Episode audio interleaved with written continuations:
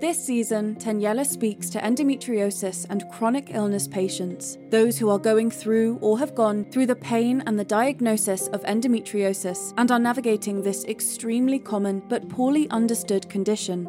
Over the last few years, an army of patients have arisen. They are speaking out, fighting back, doing their own research, and raising awareness of endometriosis. Let's listen to these brave warriors who have decided that enough is enough and who will stop at nothing to reclaim their health.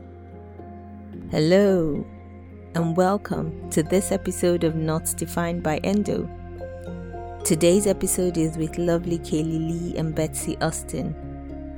Kaylee and Betsy host the Not Your Mama podcast, where they talk about endometriosis, adenomyosis, infertility, and childlessness in their 30s.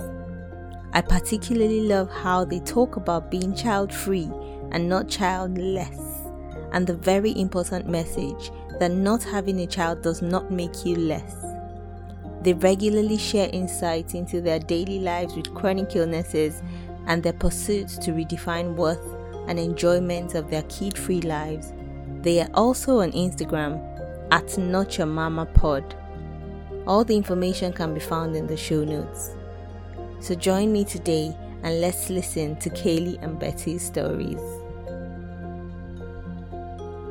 Welcome, welcome. Hello. welcome to the show, Betsy. Thank you. Thank you for having us.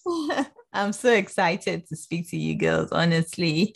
I love your, I think I was saying to you before that I love just, just love the way you guys talk on the show. I think I really like listening to um, you know, co-hosts because I like the dynamic and the way you bounce off each other. Well, we Oh, really yeah. appreciate that. Um, we have a lot of fun, and sometimes it's a little bit of a train wreck, but I edit it out. It's okay. yeah, Haley takes care of everything. We're uh, yin to our yang a lot. We we complement each other. Where one is strong in one area, the other one Oh, is really good at jumping in. So That's I'm I'm good. lucky to have her. I love Oh, what you're doing. And I love the name of the podcast as well. I actually love the name of the podcast and I love the um your Instagram name as well, Journey to Fix My Lady Parts. I appreciate that. So when it started, um, Betsy was my uterus life too, and I think the comedic side of our Instagram names is kind of what drawn me to her because I'm like, okay, she gets it. Like we're making the best of what we're at. Yeah, which is actually one of the things I was going to ask. Like, how did you guys meet each other? What's the story there? B, you want to go? Um, yeah, I have no idea. no, so um, my Instagram, yeah, was originally my uterusless life, and I had started it with the intention of connecting with other people who had hysterectomies at a young age. Mm. that was pretty much like my biggest intention. I was a couple months out from my hysterectomy and I um I was like I'm sure there are other young people out there. So how do I find them? And then um I think I mentioned I'm sure I mentioned endo and like um that journey and randomly I think Kaylee had started following me and then I I threw out a question um, before my husband's birthday like he's really into craft beer and i was like hey is anyone willing to send me some beer and um it's illegal so don't do it is yes, I was going to say, so hmm. haley sent me some barbecue sauce oh, wow. and um. We became friends pretty we did we became very quick friends she's into craft beer i'm into craft beer so it was like just we had a really quick instant connection um am i missing anything Uh, I guess it would be good to notice is we've ever actually never met in person. no We Oh, have wow, a trip really? planned, but this is all virtual friendship at this point. I mean, I pretty much talk to her just as much as I talk to my family. oh, True. wow. But yeah, That's So actually it is. It's crazy Mhm. what technology has done for us, especially you know with COVID and everything that we know is now Mhm. possible. I just imagine how it would have been like, let's say five, even five years ago. Like it's crazy Yep. the things that we can now do, like have friends from across the world, like speak to you Yeah. guys. Like yeah, it is incredible It is. I- yeah and the friendships i feel are very genuine because you're actually making like you know friendship you know is you know two way and you're making an effort um so Mhm. for it to be working then you guys are doing something right yeah. I was just gonna say also like there's something very transparent about when you're sharing your story on the internet with strangers because Yep. Yeah. you're probably a lot more open. I know I am a lot more open um, than I am with a lot of the people in my very close circle Definitely. because I'm like, these people don't know me. They're not going to judge me. Like, yeah. um, a lot of them are going through the same thing. So I feel like there's a lot more like um, genuine friendship that Yeah. can grow from that. yeah, I agree. Gonna say the same thing. We had a baseline understanding, even though our experiences are different. We Mhm. we understand when each other talk, and so right away, you know, our past is similar enough. We understand each other's pain, and we both are going towards this kid-free, kidless life, Hmm. and so our our lives correlate. And then to add on top of it, she's a really cool person, and we have a lot of same interests. So then I just I DM'd her one day, and I said, "Hey, girl, I want to start a podcast, and I want you to be a part of it." And she crazily said yes to me, and here we are with Not Your Mama. Oh, amazing, amazing. So who came I up slid with into your name? DMs, B.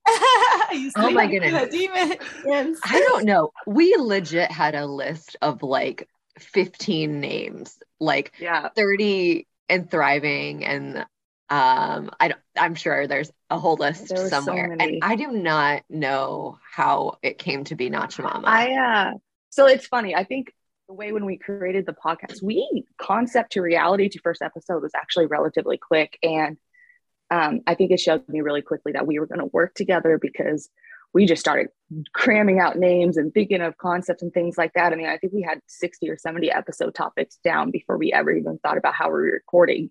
Wow. And I do, I do remember we had something similar to Not Your Mama, and Betsy had thrown it out there, and we just started kind of word playing on it because at first we really thought it was going to be endo and adeno based, and then mm-hmm. we realized we were much more than just our chronic illnesses. And so, I don't know. When we found it, it was just like this. This seems right for our personalities. Let's deep dive Yeah. to make sure it's not taken and run. yeah. Yeah, it was just kind of like a like a funny kitschy name and um I think that it definitely fits who we are as people for sure.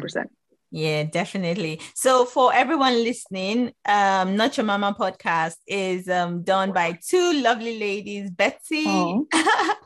and Kaylee, and it's all about endometriosis, adenomyosis, and who they are outside of infertility. So Mhm. trigger warning, um, if you feel like this is a bit too much for you, feel free to skip this episode, but come join us on this conversation. And I know it's going to be a lot of fun. Yes, it will Yeah, be. and thank you again for having us. We really appreciate you and what you're doing. Thank you so sure. much. So let me start with Betsy. Um, tell me about your journey from, you know, whenever you want to, from birth, if you want Sure. to. From birth. Um, but from well, I grace this earth. Yeah, that's where she's going to start. I I came was born. I was born on March 12th. Um, I am- the diagnosis. Yes, I am 33. I am very shortly going to be 34, actually, in like three weeks. And my endo journey started um, from my first period. I think I started my period around like 11, 12 years old. I had really, really terrible periods from the start, like very, um, very painful, very heavy bleeding, but short term. So it wasn't like I had like these extensive periods. So it would be like three days, but it'd be like the worst three days of my entire month. Um, so basically, same deal from the start of me going to the um, gynecologist. I was like, hey, I have really bad periods. Like, I'm fairly certain it's not normal. And they're like, oh, no, it's normal. Like, bad periods are normal. So, fast forward a few years, I mean, just obviously, I just had pain with my period for a while. And then um, in my early 20s, we started to ha- try and have a baby. So that was not successful. the very short version is that was not successful. Um, but we were able to see a reproductive endocrinologist pretty quickly. The they wanted I did six rounds of Clomid before deciding that um, it made me a crazy person. Like very genuinely, it made me a psychopath. So Yeah. um, so somewhere in there, I started to have like daily pelvic pain. I was having like very regular cysts burst. I was, I mean, having to use my heating pad daily. Like I had one at work, I had one at home, just because I was in so much pain all of the time. I was bleeding probably uh, definitely more than half of the month, like very, very regularly. I probably had like maybe seven days where I wasn't bleeding mm-hmm. in some form. So it was like just continuous, really painful. So finally, my husband's like, this is not normal. Like you to be in very da- daily pain, completely not normal. You need to go to the doctor. So I went to the doctor in 2019 and I was like, hey, I'm having like a ton of pain. And um, I had really painful sex at that time too, like really, really painful. And so they're like, okay, we'll do a quick, uh, we'll do an internal ultrasound. So they did an internal ultrasound uh, and found a couple cysts. Uh, I will say that the lady who did my ultrasound at that time was terrible, like really bad. Spent 20 seconds in there and I was like, I think I have a cyst on my left ovary. And she's like, How do you know you have a cyst? And I was like, Well, I, I don't. Or she's like, How do you know where your ovary is? Like, well, I have a general idea and I'm fairly certain that's where it's at. So she took some quick pictures, very quick, like fastest ultrasound of my life. And um I went and talked to my doctor and he's like, Oh yeah, I, I think you just have some cysts. They'll probably go away, but if you want me to melt he said, if you want me to melon ball them, um, I can go in and surgically do that. And I was like, well, that sounds terrible. Like that sounds not like a fun way to do that. So I was like, okay, if you think they're going to go away, I'm just going to let it go. Continue on. So the through the next year, I've just progressively got worse and worse, like just constant pain. Um, I like, I really like working out.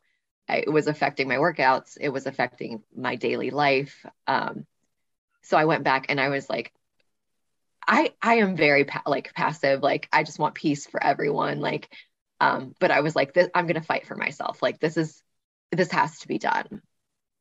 So I went in and I'm like, listen, I'm having so much pain. And he's like, just when you're having sex, right? I'm like, well, first of all, even if it's just when I'm having sex, like that should not be happening. But yeah, but I was like, no, literally all of the time. So he's like, okay, let's do another internal ultrasound and um, we're going to test you for interstitial cystitis. So um, basically, if you don't know what that is, it's called pain- painful bladder syndrome because I also have like a lot of pain when I urinate. My bladder feels very full all of the time. It's just like I can pee at any point. I mean, mm-hmm. so they did another internal ultrasound. And at this point, I had just the best ultrasound tech of my life. I'm pretty sure she saved my life. She took her time. She took pictures of every inch of my inside, very, very detailed, took maybe hundreds of pictures, like honestly. And so obviously, I was, I mean, my interstitial cystitis was fine. Like I passed that test. And, but my internal ultrasound, they saw that both of my tubes were enlarged and filled with fluid and blocked, which was called salpingitis. So my doctor is like, basically, the only way you're ever going to be uh, free of pain is for us to remove both of your tubes. And I said, okay, um, if we do that, I'm still going to be able to have kids, right? Like that seems important to me. And he's like, yeah, you know, it should not be a problem. Like you'll have to do IVF if you choose to. I will also preface this by saying we had come to terms like a couple years prior that we were okay with not having children. But there's something about like still having your organs that mm-hmm. you're like, you know, is this final? It's probably not final yet. So um, in August of 2020, I went in and I had planned to have a surgery to remove both of my fallopian tubes. Um, they were only able to access one of my tubes because the other one was literally cemented together with my other organs. So my ovary, my fallopian, my left ovary, fallopian tube, bowel, ureter, and some major blood vessels were all attached to my, the side of my uterus. So at that time, they also determined that my uterus had um, adenomyosis. And so they only could take out one of my tubes at that time. So we had to schedule, he's like, listen, this is really bad actually my husband had to tell me that more than likely I was going to have to have a hysterectomy if I wanted to be free of any of this pain. So we scheduled hysterectomy for November. So that was August. November was my hysterectomy. And at that time, they also removed all of my organs on that side and uh, my adhesions and what endo he could. So I did. I was pretty much pain free, like right after, immediately after the surgery, because they took out literally a crap ton. Sorry, excuse me. I'm not like all of my uh, all of my junk, essentially all of my diseased organs. They took it out, and um, I felt much better immediately. I probably had like six months of full pain relief. Like now I can feel I have some endo coming back. I'm definitely not anywhere where I was. Um, but that is the very brief story of my journey from diagnosis.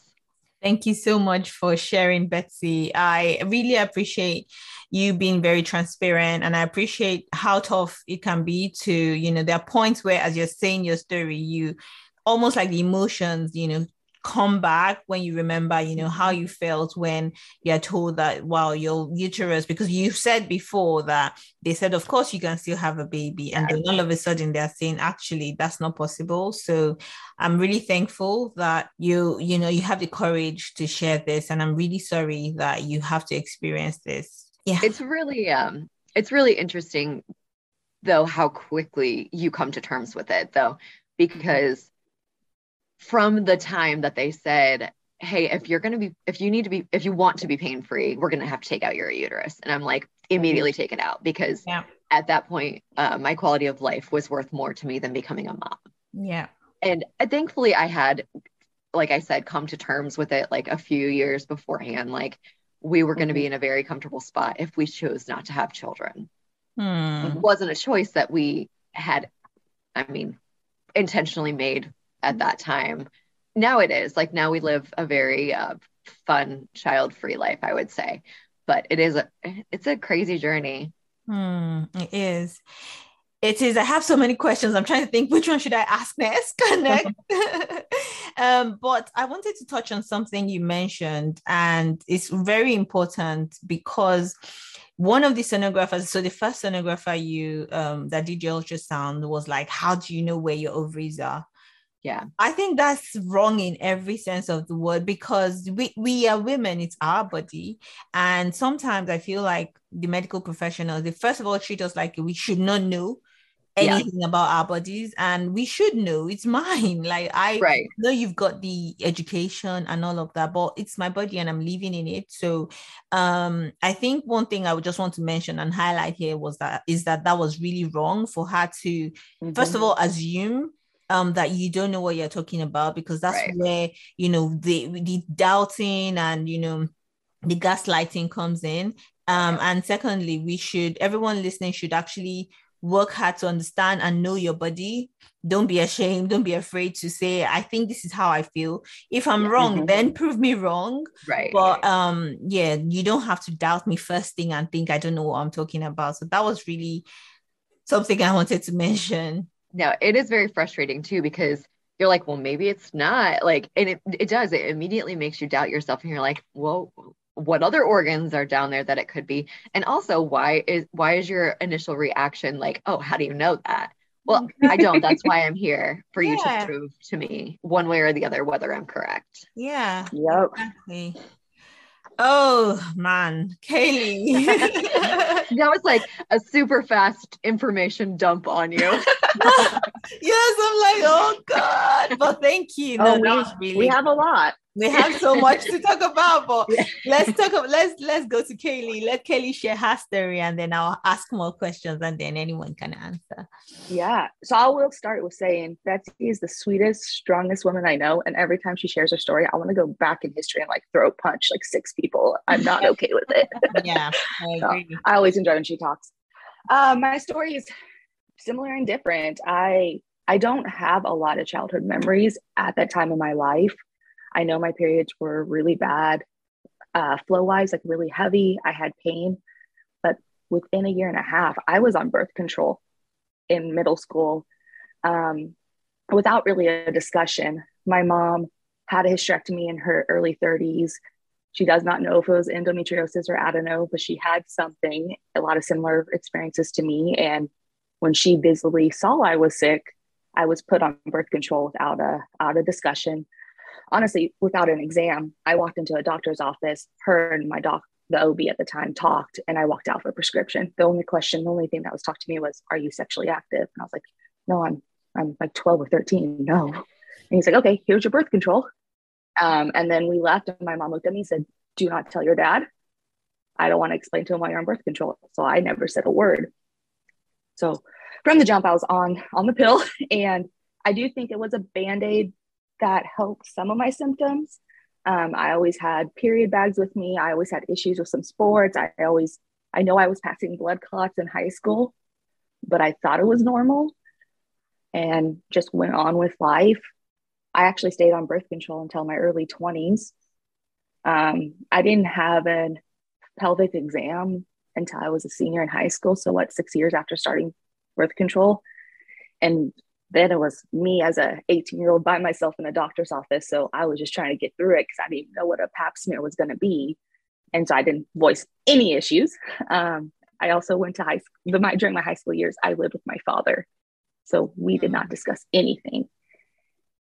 Going to college, just went with the same thing. Like I know I went to an OB a couple of times because I was having so many blood clots that I thought something was wrong and they just told me it was normal. So I said, cool, I'll get bigger tampons, I'll get more pads. Like, again, a girl doing it by herself, no one to call.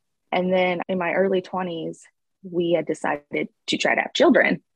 And the only kind of recognition I had is my mom growing up telling me that when it became time to try to have children, I would probably have issues. And I was like, well, what does that mean? She's like, it was really hard for me. You'll probably have some female issues when you try to conceive. So I always have like this voice in the back of my head that says it's gonna be really, really hard for you to become a mom because whatever my mom had, but like no context with it. And unfortunately, that kind of washed my story because from day one, all I focused on was becoming a mom and like the things that my body was doing mm. were like, that could go to the back page. Like, that's normal. That's not the issue here. The issue here is that I'm not a mom. So I, I ignored, I ignored blood clots. I ignored fevers. I ignored intense pain. I just lived on ibuprofen and kept it moving. Um, there's points where like it was hard to go to work, but I just did because that's what you do. And we went to the point of birth control. I stopped, and it was the discussion was like, we're not actively trying, but we're open to having children. My body's probably going to need some time. I've been on birth control my entire life. Like let's let's just be prepared. And it never happened. We went from not trying to trying to tracking to all the things and i it just was not successful. I started having some chemical pregnancies and i started having a lot of emotion tied to those because every single time i had a chemical pregnancy and it failed i realized i was broken was my terms so something's wrong with me. I'm broken. I'm broken. I started seeking medical help. And of course, only for infertility. Yeah. because as long as I became a mom, I didn't care. And in 2016, um, as I was starting the process for IVF, I naturally conceived out of nowhere. And I carried my baby for a term. And unfortunately, trigger warning, I, I, I miscarried. Um, my kid would have been five actually next month. So it's taken me four years to be able to say that out loud, but I am super honored and grateful for the experience I did get to be her mom. Um, so I miscarried in 2017 and I spiraled really bad mentally. I was depressed. I didn't think I could talk about it.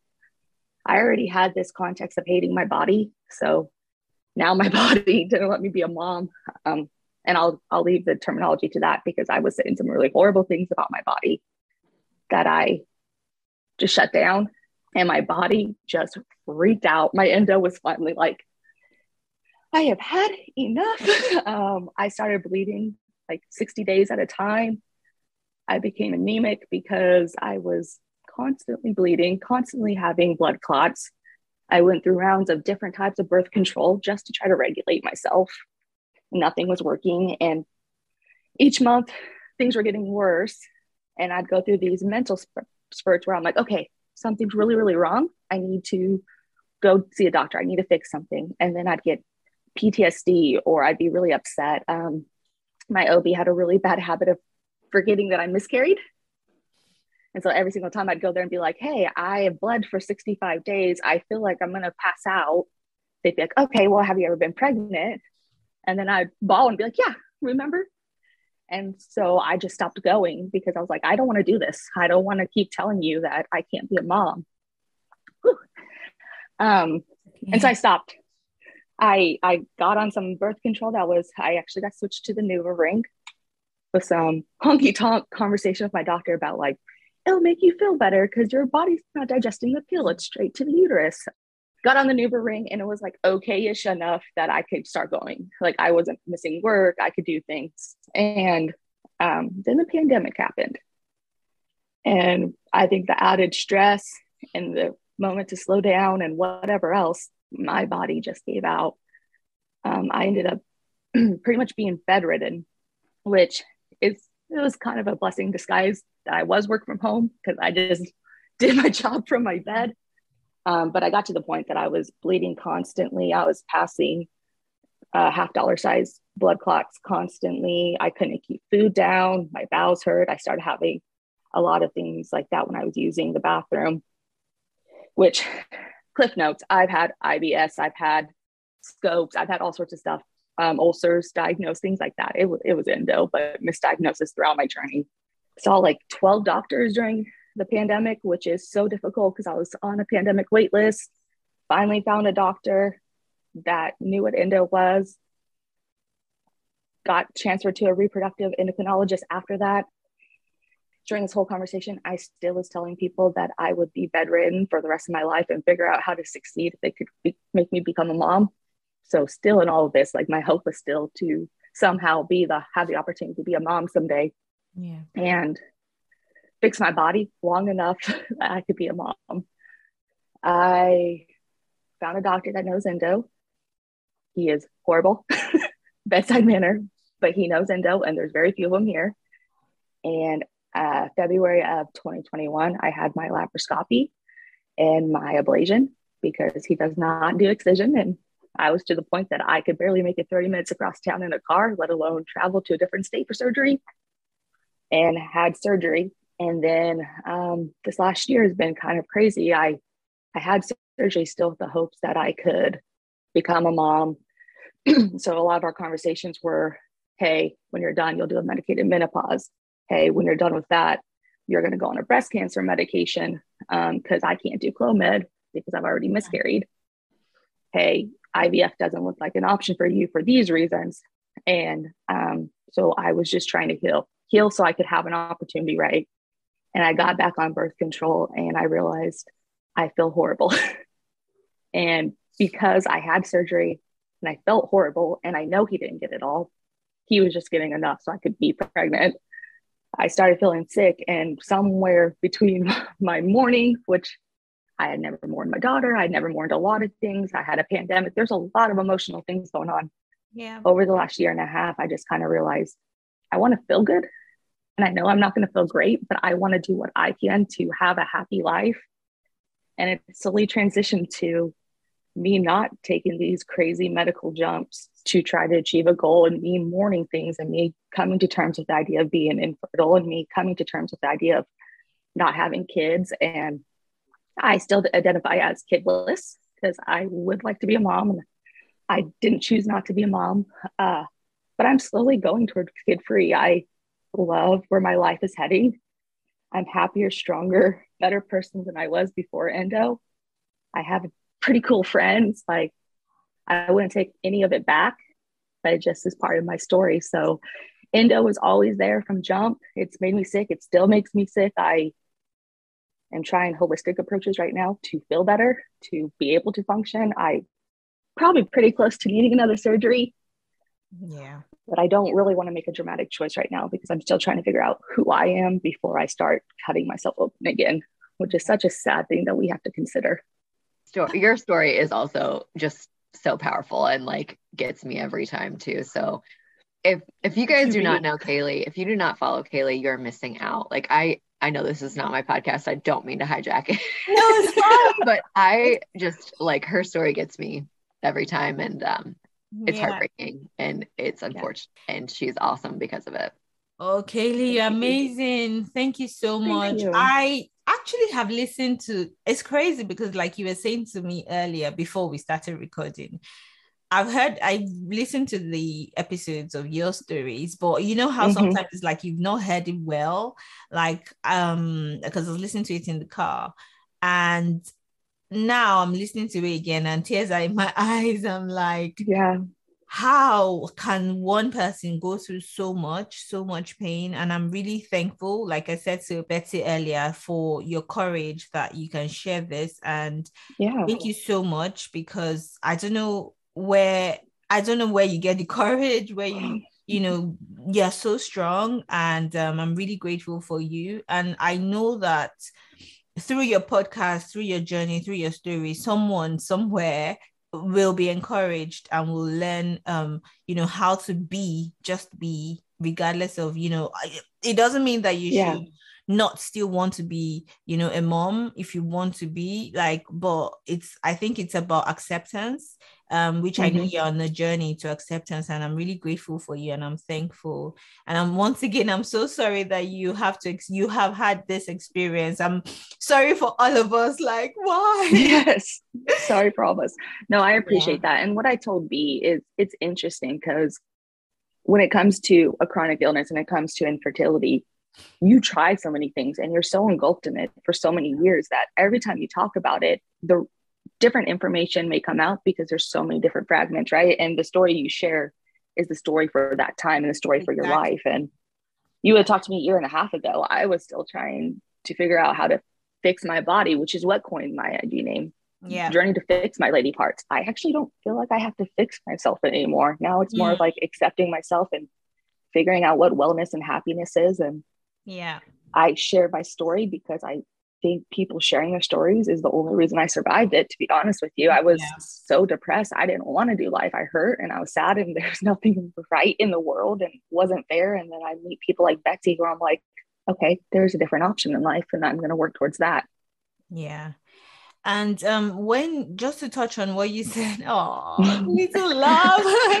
when you touched on on how you because of what your mom said to you um, about you know the fact that you might have issues i think that was mm-hmm. really a moment that almost like created trauma or pre-trauma or something in you where you i think that fear was always there like mm-hmm. oh my mm-hmm. god something is already wrong with me even if it wasn't then and you know it had been playing on your mind from childhood and you know when it finally happened mm-hmm. it must have been heartbreaking that it actually happened or it is happening to me so um that must have also yeah. been tough but i'm really like it hurts me so much when because the statistics say that people with endometriosis 50% of them will struggle with infertility so mm-hmm. why is it that through your infertility journey no one could say this might be endo, you know. And I feel mm-hmm. like we lose a lot of years. Like things might have turned out differently, but because we lose 10, 15 years just trying to survive, trying to, yeah.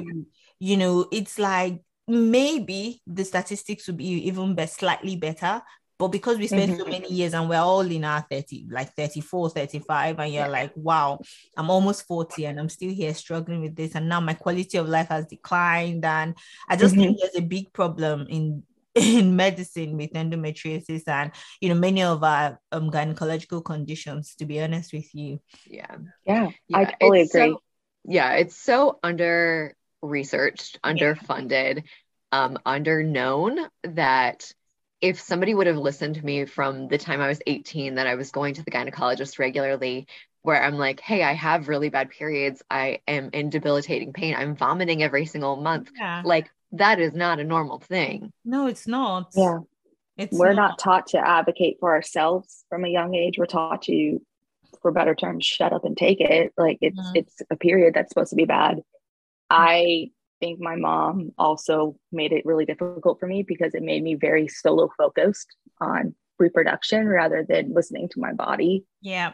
And yeah, even when I miscarried, I woke up and had signs of a miscarriage and went in that day. And I remember telling my OB at the time that, like, number one, if I come back in a week and this isn't viable, I'm going to lose my mind because I've tried for four, five, six years to have this baby.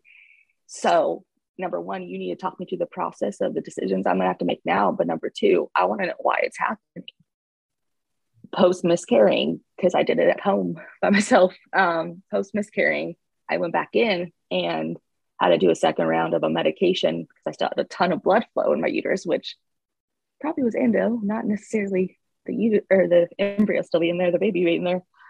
But after that, I said, I want to know why this happened. You know, my mom had multiple miscarriages. My mom had a hysterectomy at 30. My mom had something wrong with her. She doesn't remember what it was, but she had a diagnosis, right? It was probably adeno from what I've understood, and probably endo and adeno, but I don't have her medical papers to know. And the pushback I got is, oh, it's your first miscarriage. It's okay. Um, sporadic and undefined miscarriages happen. So as long as you don't have two or three, we're not worried about it. At that point, I'm telling you, I have all these issues. I have a family history. My body hurts. It took me years to get pregnant, and you're just going to write me off. Wow. You're just telling me happening. it's okay. It's okay that yeah. I lost a baby. Like it, it's, it's fine. It happens as long as you don't do it multiple times. You're cool. And I was like, I, I, there's, there's plenty of women in this world that have miscarried an outrageous amount of times, and my heart goes out to them, and I am in awe of their strength. I'm telling you right now, I'm not one of them. The one ruined me. Um, it, it shaped a lot of my decisions on trying things. Uh, between that and failed adoptions, I just my heart's broken and for somebody to just minimize my situation and not figure it out i mentioned i went through dozens of doctors and it was because every time i was like there's it's endo it's adeno it's pcos there's something wrong with me. What are you going to do to figure it out? And having to turn around and walk away because of the medical gaslighting is not something a woman should have to do on top of dealing with her body. It's frankly unfair exactly Deep breath. All of us. It's a lot. Join us in the next episode for part two of this conversation. Thank you for listening to today's episode of the podcast. Don't forget to share, rate, and subscribe. If you'd like to share your story, please reach out on Instagram or Facebook or send an email to info at notdefinedbyendo.com. Till next time, remember, you are not defined by endo.